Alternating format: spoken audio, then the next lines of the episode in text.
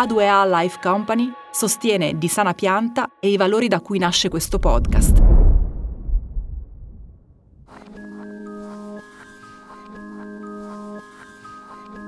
È difficile sottovalutare l'importanza delle piante. La vita stessa di questo pianeta dipende dalla presenza delle piante. La vita di tutti noi, animali, dipende dalle piante. Senza le piante questo pianeta sarebbe sterile, simile a Marte o a Venere. Il nostro pianeta non è il pianeta azzurro, il nostro pianeta in realtà è il pianeta verde.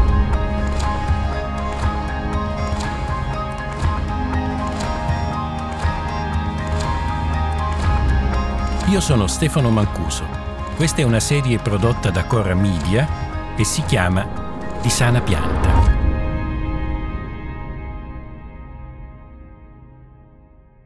Oggi vi racconto la storia dell'albero più resistente.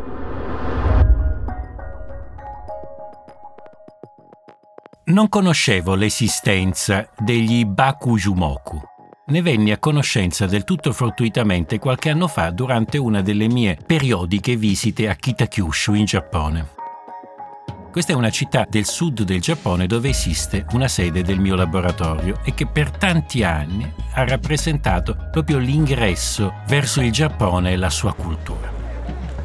Ogni volta che la visito cerco sempre di ritagliarmi un po' di tempo libero in modo da conoscere qualche cosa di questa cultura così diversa dalla nostra una delle attività che trovo più divertenti in assoluto è quella di recarmi a pranzare o a cenare da solo. Senza conoscere praticamente nulla di giapponese, tranne alcune semplicissime forme di cortesia e in più i numeri, scritti e parlati. La cucina giapponese però è talmente varia e di qualità così elevata che è davvero improbabile incappare in qualche cosa di poco gradevole. La mia procedura personale funziona così. Entro nel locale, mi siedo sul bancone e comincio a indicare del tutto casualmente alcune delle pietanze che sono indicate sulla lavagna normalmente, che scelgo semplicemente in base a quanto mi piacciono i caratteri che le rappresentano. Normalmente si tratta di piattini, sono piccole dosi che in breve tempo si iniziano ad affollare davanti al mio tratto di competenza, trasformandolo in una piccola opera d'arte. Poi inizia il piacere della scoperta. Di che si tratta? Quali sono gli ingredienti? Come sarà stato cotto? Bene, durante una di queste cene al buio mi trovai davanti a un piatto del tutto enigmatico che resisteva a ogni mio tentativo di comprensione. Era una specie di sacchetto biancastro, più o meno delle dimensioni di quello che per noi è un raviolo, leggermente fritto e conteneva una sostanza cremosa e dal sapore di pesce. Il sapore era delizioso e così dopo averne consumato una prima porzione ne avevo prontamente ordinato una seconda per cercare di capire più in dettaglio che cosa stessi mangiando. Mi ci arrovellavo da un po', ma senza alcun costrutto. Avevo ovviamente provato a chiedere al cameriere, ma in Giappone praticamente nessuno parla altro che giapponese. E quindi ero sconsolatamente pronto a ingerire anche questa seconda porzione lasciando i miei quesiti insoluti quando accadde qualcosa di inaudito. Un anziano signore, che era seduto accanto a me, mi rivolse la parola. La cosa era già di per sé pazzesca. In tanti anni di Giappone mai nessuno mi aveva rivolto la parola senza che io l'avessi prima interpellato, ma non basta, lo fece in un perfetto e distintissimo italiano che si intoppò soltanto per un momento proprio all'inizio della nostra conversazione, quando, imbarazzato, non riusciva a trovare le parole adatte per dirmi che cosa stessi mangiando senza farmi spaventare. Vede, caro signore, iniziò più o meno così, noi diamo grande valore alla riproduzione della vita. Anche se la nostra cultura è spesso nota in Occidente per le sue connotazioni aggressive, in realtà c'è una forte componente di panpsichismo. Disse proprio così, panpsichismo. nella nostra civiltà. Io lo rassicurai, per motivi di cortesia, che questa connotazione aggressiva del Giappone era abbastanza superata ormai. Tuttavia il mio sguardo rimaneva perplesso. Che diavolo c'entrava il panpsichismo con questo piatto? Allora il Signore ci riprovò. Vede, in conseguenza della presenza della divinità all'interno di tutto, questo è il panpsichismo, noi tendiamo per tradizione a consumare ogni singola parte degli animali e ci stavamo avvicinando. E quindi, quindi quel piatto che lei sta consumando e che incidentalmente si chiama shirako e che è senza dubbio anche fra i miei preferiti, è prodotto con la linea germinale maschile di differenti specie marine. La linea germinale maschile, chiesi, intende Già, com'è che lo chiamate in italiano? Sperma. E lui, esatto. Ecco, dopo questo inizio ci presentammo. Era un diplomatico in pensione. Nella sua carriera aveva servito come console in Italia. Era questo il motivo per cui parlava così bene la nostra lingua. Continuammo a conversare a lungo e con grande piacere fin quando, poco prima di salutarci, il console mi disse Immagino che lei, professore, abbia già avuto modo di visitare i nostri Bakujumoku. Io risposi che non li avevo mai sentiti nominare e che me ne dispiaceva. Attenzione, eh, qualunque cosa fossero gli Bakujumoku, in Giappone non è educato dire che si ignora qualcosa senza scusarsene. Il console però ugualmente rimase molto colpito da questa mia lacuna. Ma lei si occupa di piante. Deve senz'altro incontrarli. Mi disse proprio così, incontrarli, tanto che io pensai che si trattasse di un gruppo di persone. Il console subito mi corresse, no, no, no. Gli Bakujumoku sono i nostri scampati alla bomba atomica. Un inno vivente alla forza della vita. Ora io sapevo che in Giappone i sopravvissuti alle bombe di Hiroshima e Nagasaki rivestivano un ruolo fondamentale nella società ma per quale motivo tenesse così tanto che io li incontrassi non riuscivo a capirlo. L'equivoco però non durò a lungo. Ma no, ma no, professore, non sono uomini, ma alberi esposti alla bomba atomica. In Giappone chiunque li conosce e li rispetta. Dovrebbe conoscerli anche lei. E mi fece una proposta.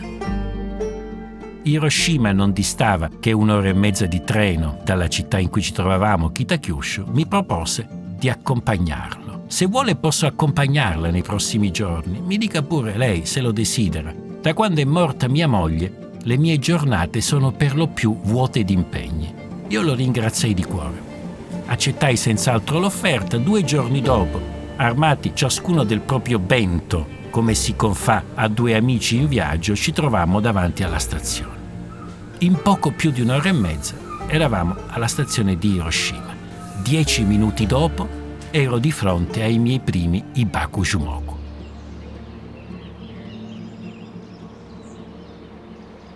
Il console mi aveva guidato attraverso un magnifico giardino, di cui purtroppo non ricordo il nome, a incontrare ben tre alberi sopravvissuti alla bomba, li ricordo benissimo.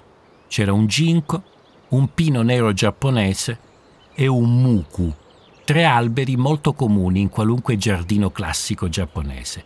Il ginkgo era vistosamente piegato in direzione del centro città. Il pino nero aveva una bella cicatrice sul fusto, ma tutto sommato quegli alberi stavano benissimo. Alberi normali all'apparenza, se non fosse stato per questo sentimento di rispetto, direi di affetto che suscitavano nelle persone che andavano a incontrarli. Due anziani signori, probabilmente marito e moglie, si erano accomodate su due seggioline di fronte al ginco ed erano impegnati in una lunga conversazione con l'albero.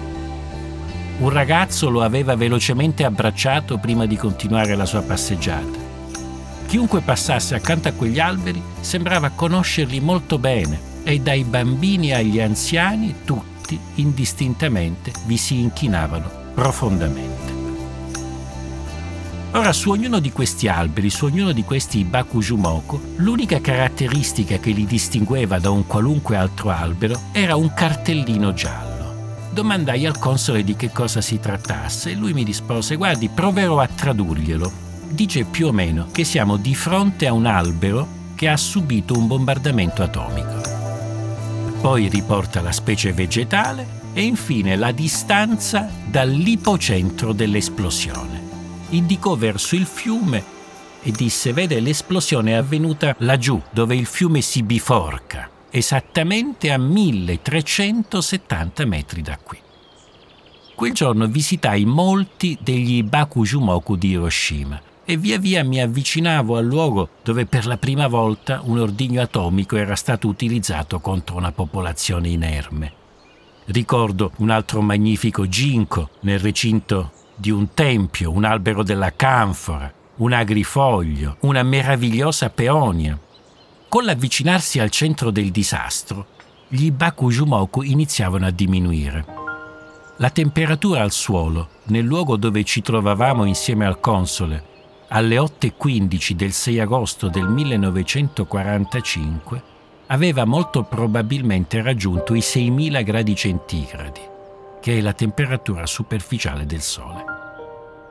Il console mi aveva appena portato a vedere l'ombra letteralmente impressa sulle scale della Sumitomo Bank Company, lasciata dalla vaporizzazione della signora Mitsuno Oki. All'epoca aveva 42 anni, sorpresa dall'esplosione mentre era in attesa dell'apertura della banca.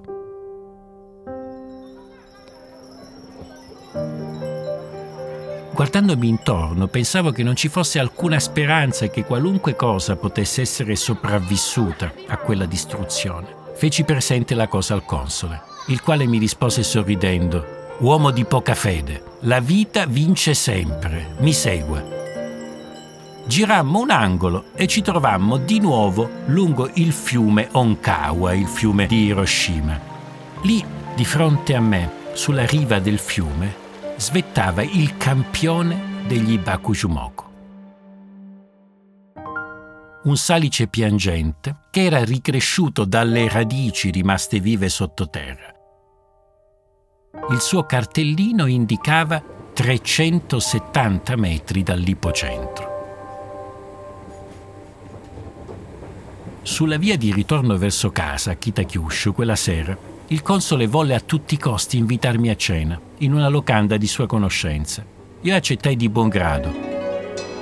Fu una serata divertente e bevemmo molto, come spesso accade fra gli amici in Giappone. Discutendo degli incontri fatti a Hiroshima, però c'era una cosa che mi lasciava ancora perplesso. Ogni volta che parlava degli Bakujumoku, il console li definiva alberi che hanno subito un'esplosione atomica. La cosa suonava buffa e stonava poi con la conoscenza per il resto abbastanza buona della nostra lingua da parte del console. Mi chiedevo se questa lunga locuzione alberi che hanno subito un'esplosione atomica non dipendesse per caso dall'ignoranza di qualche vocabolo.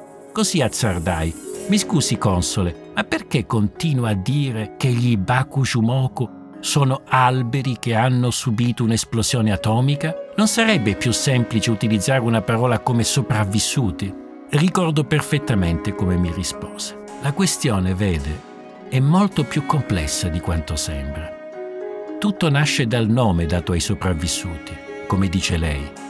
Il loro nome in giapponese è Ibakusha, letteralmente persona esposta alla bomba. C'è un motivo per questa scelta bizzarra si scelse questo termine al posto di sopravvissuti perché questa parola sopravvissuto, esaltando chi era rimasto in vita, avrebbe inevitabilmente offeso i molti morti di quella tragedia. Allora suggerì un'altra parola, reduci, in italiano. Non la conosceva e gli piacque molto. La ringrazio molto per avermela insegnata. Suona molto bene. Reduci, reduci. Brindiamo ai nostri amici reduci. Usciti dal ristorante, insistetti per accompagnarlo a casa. non li dimostrava affatto, ma il console aveva ampiamente superato gli 80 e aveva bevuto molto. L'ebbi vinta io e con una breve passeggiata l'accompagnai fino al portone di casa. Ci salutammo. Contravvenendo a ogni regola nipponica, in virtù dei suoi molti anni passati in Italia, il console mi abbracciò, mi guardò serio in faccia e mi disse: Ne parli di questi Bakujumoku, li faccia conoscere e venga a trovarli ancora. Poi si interruppe, indeciso. Io bisogna che glielo dica. Anch'io, sa, sono un Ibakusha. Avevo sette anni quando la bomba fece scomparire tutta la mia famiglia e chiunque conoscessi al mondo.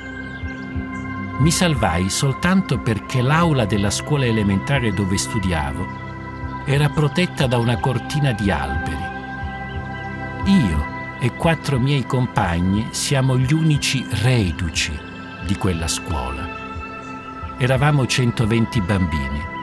Ci pensò su un attimo, mi sorrise un'ultima volta e voltandosi per entrare in casa mi ringraziò ancora per la compagnia.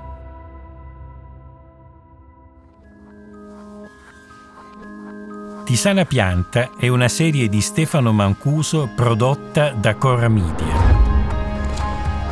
Cura editoriale di Sabrina Tinelli e Marco Villa. Executive producer Ilaria Celeghin.